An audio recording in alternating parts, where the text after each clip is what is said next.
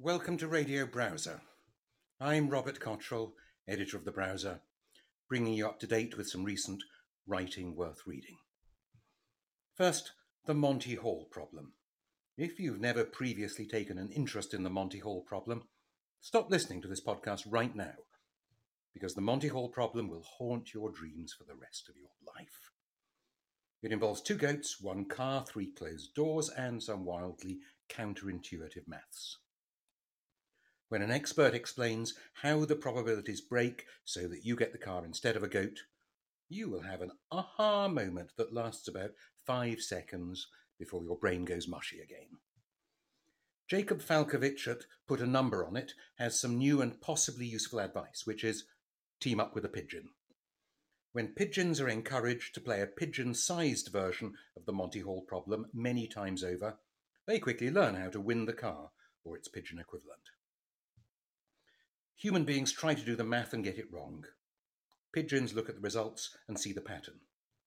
You can call it Bayesian updating, you can call it pattern recognition, but much of life is pattern recognition.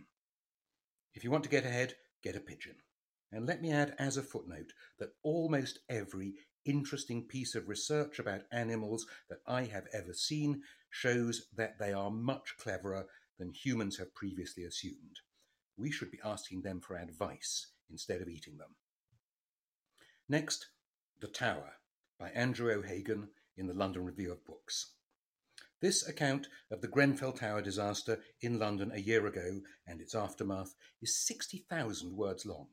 It's a book, basically. I assume it will be out as a book book in due course, but only after a publisher has sat on it for a year or so. If you call something a magazine article, you can have it in the shops next week. If you call it a book, the process takes a year and the thing costs twice as much. So, hurrah for print magazines. It seems tragic that their industry should be doing so badly when they are doing their jobs so well.